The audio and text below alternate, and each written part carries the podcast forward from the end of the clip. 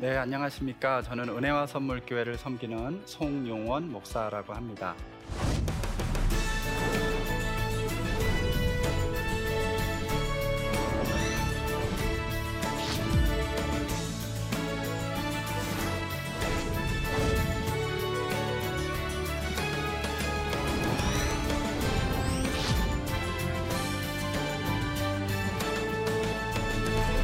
제가 여러분에게 드릴 강의의 제목은 성경과 공동선입니다.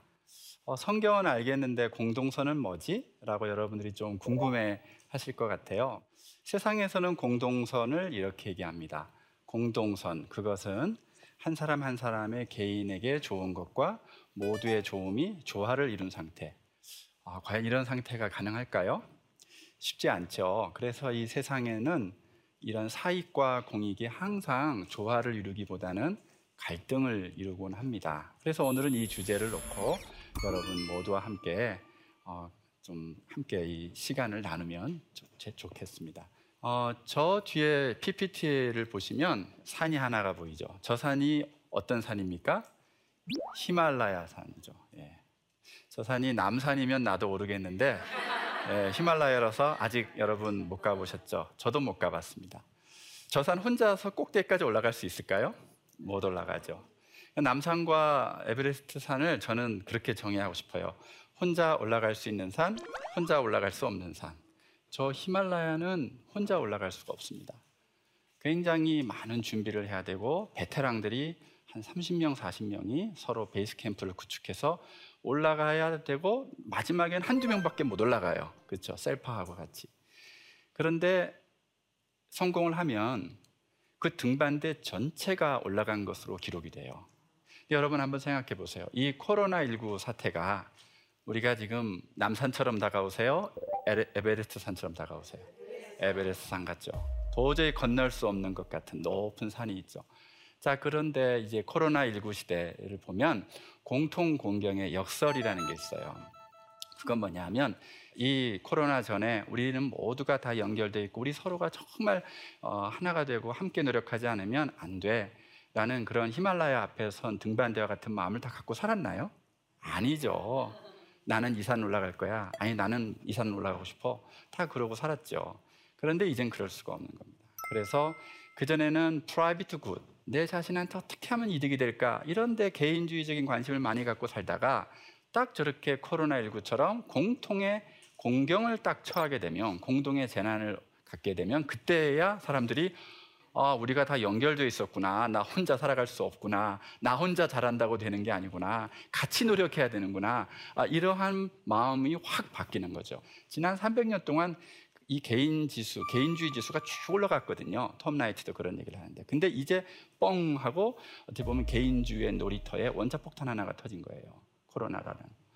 그래서 사실은 우리 21세기의 모든 문제들, 이런 어떤 코로나 방역의 문제라든지 환경 문제라든지 에너지 문제라든지 또 여러 그 테러리스트들이 많은데 그런 걸 잘 해결하는 문제라든지, 뭐 또 제3세계 가난한 어린이들의 그런 교육과 복지 문제라든지, 이런 것들요, 어느 한 나라가 해결할 수 없습니다. 하나의 강대국이 할 수 없고요. 온 세상이 힘을 합쳐야 되고, 또 이러한 문제들은 사실은 우리 교회만 할 수도 없어요. 교회만 아니라 세상의 시민사회, 정부, 또 NGO 뭐든 다 힘을 합해서 우리가 극복해야 되는 그런 에베레스트 산 같은, 저런 히말라야 산 같은 그런 엄청나게 높은 것들이 많은데, 그런 것들을 이제 우리가 혼자 힘으로 할 수는 없겠죠. 그럼 더불어서 같이 공동의 노력으로 해서 저 어려운 문제를 해결했을 때, 한 사람만, 그 정상에 올라간 사람만 기분 좋나요? 하면 다 기분 좋나요?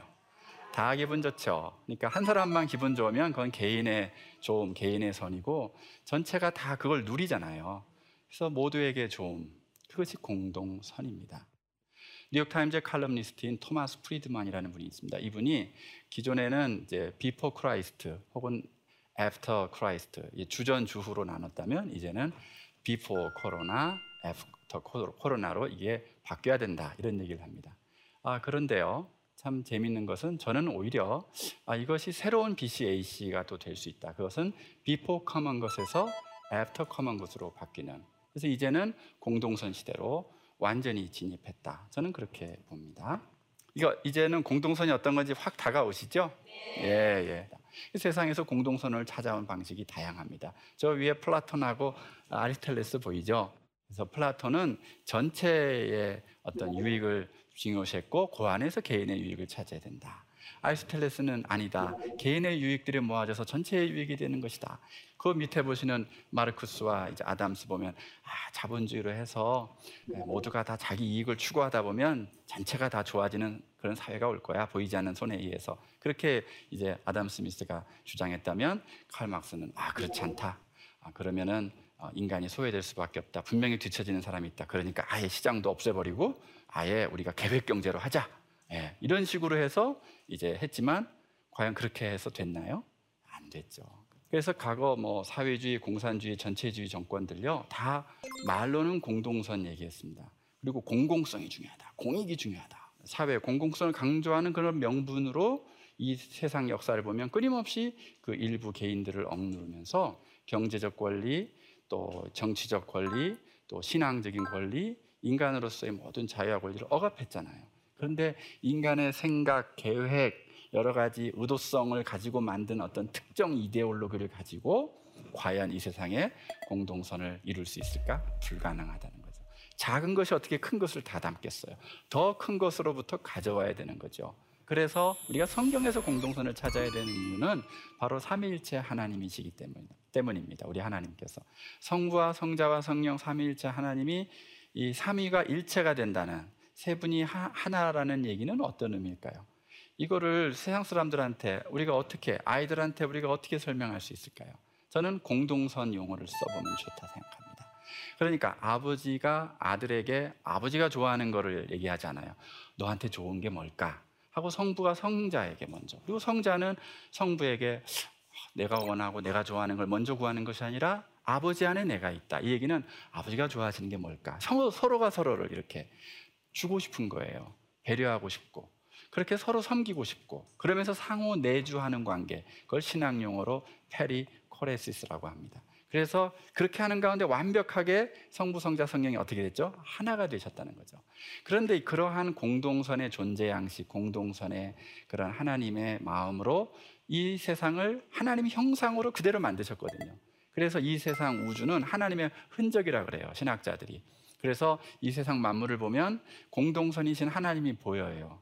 태양계도 보면 혼자 있지 않죠. 하늘도 있고 땅도 있고 바다도 있고 육지도 있고 낮도 있고 밤도 있고 다 짝이 있습니다. 짝을 이루어서 이제 아름답게 구성이 돼 있죠. 그리고 하나님의 창조 원리는 뭘까요? 상호 경쟁? 아니, 상호 구조입니다. 찰스 다윈은 이 세상 모든 것이 상호 경쟁의 원리로 돼 있다고 하죠.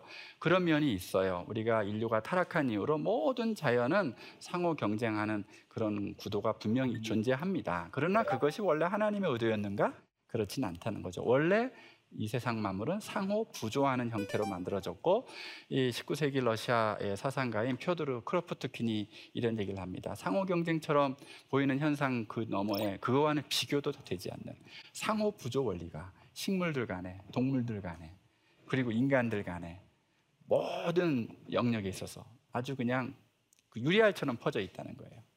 그래서 우리가 서로 돕지 않으면 한순간도 살아갈 수 없는 그러한 상태로 여전히 되어 있다. 그래서 상호 부조의 원리, 만물은 서로 돕는다, 이런 얘기를 하거든요. 그렇게 해서 또 이 삼중주 같은 거 보시면 혼자 뭐 각자 세 사람이 막 아무도 안 듣습니다. 예, 엉망입니다. 그런데 세 사람이 완전히 화음을 이루려면 내 거를 잘하는 것도 중요하지만 더 중요한 건 이 바이올리니스트는 비올라를 하는 사람이 하는 그 소리를 잘 들으면서 거기에서 맞춰주고, 첼로는 첼로대로 두 사람을 보면서 또 맞춰주고, 또 이쪽에서는 첼로를 보면서 맞춰주고, 이게 동시에 상호작용이 일어나는 거예요. 동시에 상호 부조가 일어나는 거예요. 이 모습이 누구를 닮았나요? 삼위일체 하나님을 닮았죠. 예. 그런 것이 바로 공동선이라 한 귀한 특징이다. 하나님이 보시기에 좋았다라는 건 저렇게 같이 해서 만들어낸 화음을 굉장히 좋아하셨다는 얘기가 되겠습니다. 그래서 우리가 성경에서 삼위일체 하나님이 공동선이시기 때문에 바로 이 세상에서 찾는 방식 말고 원래 최고의 선이 되시고 공동선이 되시는 그 원형 되시는 하나님한테 가서 그 하나님으로부터 그걸 받아서 그 능력으로 우리가 이 세상에서 펼쳐가야지, 그게 성경에서 말하는 방식이거든요. 그런데 그렇지 않고 그 보화를 딴 데 가서 찾으려고 하니까 이게 나오기가 어렵습니다. 그래서 칼빈이 성경은 안경과 같다 이렇게 얘기를 합니다. 바로 이 세상과 하나님 나라를 제대로 볼 수 있는 안경과 같다. 근데 저는 한 걸음 더 나가서 그 안경은 그냥 안경이 아니라 다초점 렌즈와 같다 이렇게 생각을 합니다. 왜냐하면요, 어떨 때는 현미경처럼 어떤 때는 망원경처럼 두 가지 기능이 있다는 거죠. 그래서 한 사람 한 사람의 좋은 것이 무엇인가, 개인이 그거를 들여다볼 수 있고, 또 어떻게 하면 서로가 다 조화를 이루어서 전체가 좋을 수 있을까, 이걸 또 찾아낼 수 있으려면 망원 기능과 현미경 기능이 같이 있는 그러한 다초점 렌즈와 같은 기능을 하는 것이 바로 성경이다. 그래서 그 성경을 통해서 이 세상을 들여다보고 이 세상 너머에서 이 세상으로 지금 오고 계시는 하나님 나라를 우리가 볼 수 있는 영안이 열린다는 거예요. 성경을 통해서 맨날 내 문제만 들여다보지 말고 나뿐만 아니라 내 주변과 하나님 나라까지 다 볼 수 있는 눈을 좀 길자는 거죠. 아시겠죠? 자, 그래서 마태복음 1장 1절을 이 공동선 렌즈로 보면 우리가 쉽게 이해될 수 있는데, 아브라함 부르실 때 하나님은 어떻게 부르셨습니까? 내가 너를 축복할 거야 이렇게 하셨습니까? 너를 통하여 열방이 복을 받을 것이다. 너는 복의 근원이 되라. 이 세상 모든 사람들의 공동의 유익 을 위해서 내가 너를 선택했다. 출발로. 이것이 우리 구약의 시작이고 신약의 완성이거든요. 예수님 한 사람을 통해서, 예수님 한 분의 순종을 통해서 모든 사람이 구원을 받을 수 있는 일단 그 길이 열렸잖아요. 우리가 믿기만 하면. 그러한 영적인 축복, 이런 것들이 성경에 깔려 있습니다. 이것을 우리가 한번 볼 수 있어야 된다는 거죠. 그래서 이제 아브라함이 롯하고 이제 가나안 땅에 와서 어떻게 합니까? 네가 우하면 내가 좋아하고 내가 좋아하면 네가 우하겠다. 이것은 바로 내 사익을 먼저 추구하지 않고 너에게 좋은 걸 먼저 해주겠다. 그러면서 나는 공동선의 삶을 살겠다는 거예요. 그러니까 롯이 그걸 얼른 받아갑니다. 예, 그것도 같이 양보했으면 좋았을 텐데. 꼭 춤 같아요. 그러니까 자기 조카 롯하고 얼굴을 마주하면서 춤을 추고 싶은 거예요. 그래서 공동의 유익을 같이 누리고 싶은 거예요. 그러려면 어떻게 해요? 스텝이 롯에게, 롯이 네가 만약에 오른발을 내밀면 먼저 나는 왼발을 뒤로 빼고, 그 다음에 네가 만약에 왼발을 앞으로 내밀면 난 오른발을 뒤로 내가 뺄게, 이 얘기예요. 이게 공동선에 춤을 추는 아브라함의 모습이에요. 여러분, 이런 춤을 좀 집에서도 춰보시고 학교에서도 좀 추고 또 교회에서도, 이 사회 여러분이 일하시는 일터에서 추면 얼마나 좋아하겠어 사람들이. 그렇다고 우리가 춤 못 추는 사람입니까? 제일 잘 추는 사람이죠. 아, 저분하고 춤을 추면 누구나 춤을 잘 출 수 있어. 그런 분들이 다 되시기를 바랍니다. 그리고 예레미야와 다니엘 같은 거 보면은 저기 바벨론 포로로 끌려가잖아요. 바벨론 포로로 끌려갔다고 해서 끝장난 게 아니라는 거예요. 망한 거 아니다. 거기서도 너희들이 그곳에서 열심히 농사도 짓고 거기에 법도 잘 지키고 그러면서 살아내라. 그렇게 하다 보면 어느 순간에 하나님께서 예루살렘으로 돌아오게 하실 것이다. 이건요, 어떻게 보면 오늘날 시대를 향한 하나님의 메시지라고 할 수 있습니다. 그래서 우리가 이 땅에서 사는 것은 바벨론에서 사는 것 같아요.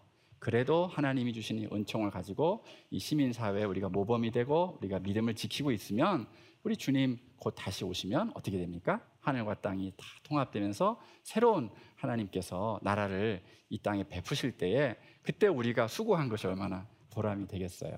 이런 부분도 있습니다. 그런데 자, 최고의 공동선은 누구실까요? 예수 그리스도시죠. 우리 모두를 위한 최고의 공동 선물이 되어주신 예수 그리스도. 그래서 예수님 오셨을 때 하늘에는 영광, 땅에는 평화라고 되어 있습니다.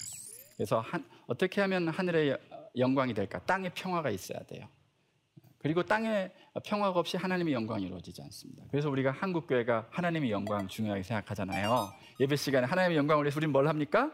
박수를 칩니다. 박수를.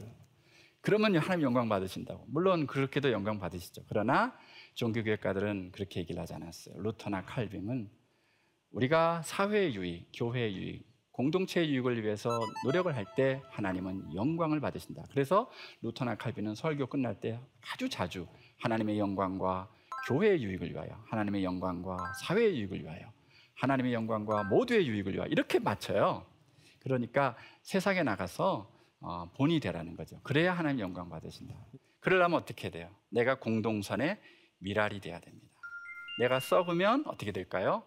많은 열매를 맺어요. 그래서 30배, 60배, 100배가 된다는 거예요.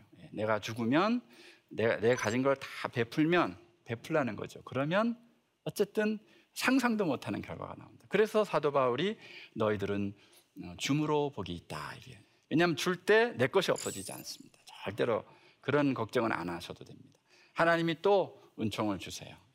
그런데 그 길이 꽃길이면 좋겠는데 꽃길이 아니라 가시밭길입니다. 이거 쉽지 않습니다. 생각보다. 어디에서든 언제든. 그런데 쉽지 않지만 그래서 순종하고 하고 또 해내다 보면 여기에 맞는 근육이 생겨요. 이기적인 근육 말고 이타적인 근육, 나를 위한 근육 말고 상대방을 위한 근육. 이걸 배우는 게 생각보다 쉽지 않습니다. 그리고 세상의 이데올로기는 자기들 나름대로 춤추는 방법을 딱 개발해가지고는 이대로 하면 너희들 꽃길 걸을 수 있어. 뭐 다들 그래요. 그 꽃의 종류가 달라서 그렇지. 다 꽃길 된다. 잘 될 것이다. 잘 되긴요. 예. 인간의 뭘 무시했어요? 죄성, 이기심. 얼마나 이게 득실거리는데요. 예. 이것을 우리가 모두가 인정하고 또 하나님 주시는 성령의 능력을 구하고 교회 공동체가 먼저 이것을 실천하고 이 세상의 빛과 소금이 되고 느리지만 그러나 천천히 확실한 방법 예수님밖에 없습니다. 예수님이 사신 모습 그대로를 우리가 화살표처럼 가리켜가면서 갈 때 좀 가시밭길 길이긴 해요. 시간이 많이 걸리기는 해요. 그래도 언젠가는 그날이 옵니다. 우리가 잘해서가 아니라 우리가 정말 수고하고 애를 썼을 때 그 추수의 시간이 벼락같이 찾아와요. 그것이 바로 우리 주님께서 다시 오시는 그날입니다. 그 과정이 쉽진 않지만 아주 아름다운 열매를 맺어내는 거죠. 네, 오늘 여러분 어떻게 성경과 공동선, 이제 공동선이 뭔지 조금 다가오시나요? 네. 그러면 이 공동선이라는 렌즈를 가지고 한번 창세기부터 계시록까지 성경을 차근차근 또 오늘 주시는 그 말씀을 과연 나에게 정말 좋은 게 뭘까? 우리 가정에 정말 좋은 게 뭘까? 내가 내려놓을 게 뭐지? 또 내가 실천해야 될 게 뭐지? 이런 것들을 매일 조금씩 처음부터 다 하려고 하지 마시고요. 조금씩 여러분 한 스텝 한 스텝 하다 보면 우리의 인간으로서 하나님 자녀로서 또 피조물로서 가장 행복한 그런 지복의 삶으로 여러분 모두 나아갈 줄로 믿습니다. 오늘 강의는 여기까지 이제 하겠습니다. 여러분 혹시 강의 들으시면서 질문이 좀 있으실 것 같아요. 그래서 한두 분 질문해 주시면 또 제가 또 더 말씀 나누도록 하겠습니다. 교회가 공익을 위해서 선한 일들을 많이 하고 있는데 사람들은 기독교라고 하면서 이를 인정해주지 않거든요. 그래서 이를 어떻게 대처해야 될지 방법이 있다면 좀 알려주셨으면 좋겠습니다. 네, 우리나라에서 사회복지를 위해서 가장 애를 많이 쓰는 종교는 우리 기독교입니다. 우리 개신교입니다. 그리고 하여튼 교육이라든지 이 사회 곳곳에 하여튼 우리 그리스도인들이 손길이 닿지 않는 곳이 없습니다. 그걸 막 우리가 드러내고 알리지 않아서 그렇죠. 그런데 문제는 이제 세상의 언론이나 방송이나 사람들은요, 이 잘하는 것보다는 잘 못하는 거에 이제 관심이 많잖아요. 그리고 우리가 이제 교회 구성원들 중에도 보면 야, 어떻게 저럴 수 있지 하는 그런 일들이 일어납니다. 그래서 사실은 우리가 사람으로 치면 모든 게 다 건강해도 간이 암에 걸리면 뭐가 되죠? 간암 환자가 돼요. 예. 그때부터는 온몸이 고생하는 거예요. 예. 이거 하나 고치려고. 마찬가지로 지금도 모든 교회가 다 노력해도 어느 교회 하나가 엉뚱하게 정말 눈살 찌푸리는 그런 행동, 이웃의 유익과 안전은 생각하지 않는 이런 모습을 보일 때 어떻게 될까요? 온몸이 다 같이 욕먹는 거죠. 그건 어쩔 수가 없는 것 같아요. 그런데 더 중요한 거는 그럼에도 불구하고 이걸 어떻게 극복할 수 있을까? 저는 지금 제가 이 강의를 하는 이유입니다. 우리 교회는 하나님의 영광을 구하지 않으면 존재할 이유가 사실 없거든요. 하나님의 영광을 위해서 우리가 살아야 되는데 그것이 과연 무엇일까 할 때 그것은 이 사회의 유익과 안전이 되는 그런 공동체 의식을 가지고 살아갈 때 가장 영광 받으신다는 거죠. 그래서 이럴 때 정말 우리가 그동안 살았던 삶의 모습 중에 가라지 같은 모습은 다 버리고 정말 알곡 같은 모습으로 우리가 다시 회복하려면 중요한 것은 저는 우리가 이제 원칙이 있어야 된다고 생각해요. 공통의 토대. 그건 하나님 나라의 공동선이라는 거죠. 남산에 가는 거 아닙니다. 아까 말씀드린 에베레스트 산을 이제 같이 힘을 모아서 올라가는 것입니다. 저는 이 코로나19라는 에베레스트, 그리고 그 이후에 닥쳐올 우리 인류의 여러 가지 문제들 굉장히 크고 어렵죠. 그러나 하나님보다는 작아요. 그렇죠? 그 문제가. 공동선이신 하나님의 그 존재 양식, 그 활동 양식, 그 가치 양식을 우리가 잘 받아서 순종하고 나갈 때 우리 교회야말로 이 세상의 희망이 되어주는 그런 등대가 되고 등불이 될 것이라고 믿습니다. 조금 시간은 걸리더라도 그렇게 갈 때 아마도 아까 얘기한 그런 우리 교회 그 명칭을 가지고 참 우리가 씁쓸한 그 호칭을 듣는 그런 일들은 아마 생기지 않지 않겠는가. 그거는 저는 어떻게 보면 교회를 향한 욕설이라기보다도 교회를 향한 호소라고, 돌들이 막 외치는 거죠. 어떻게 보면 아 그렇게 하면 교회 아니잖아요 하는 표현을 그냥 나름의 방식으로 하는 거다 생각하고 우리가 빨리 개선을 해야 된다고 생각합니다. 예. 오늘 강의 이렇게 경청해 주셔서 너무 감사드립니다.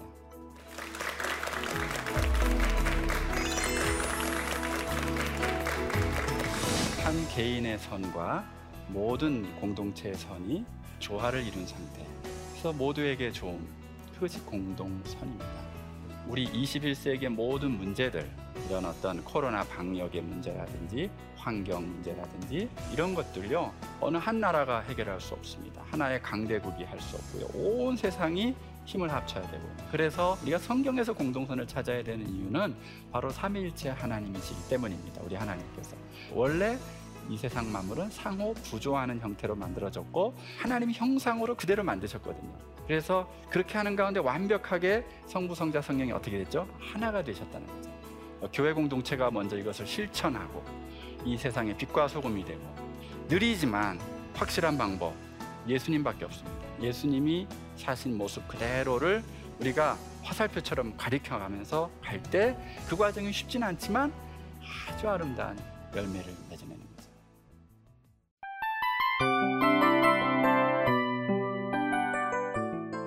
이 프로그램은 청취자 여러분의 소중한 후원으로 제작됩니다.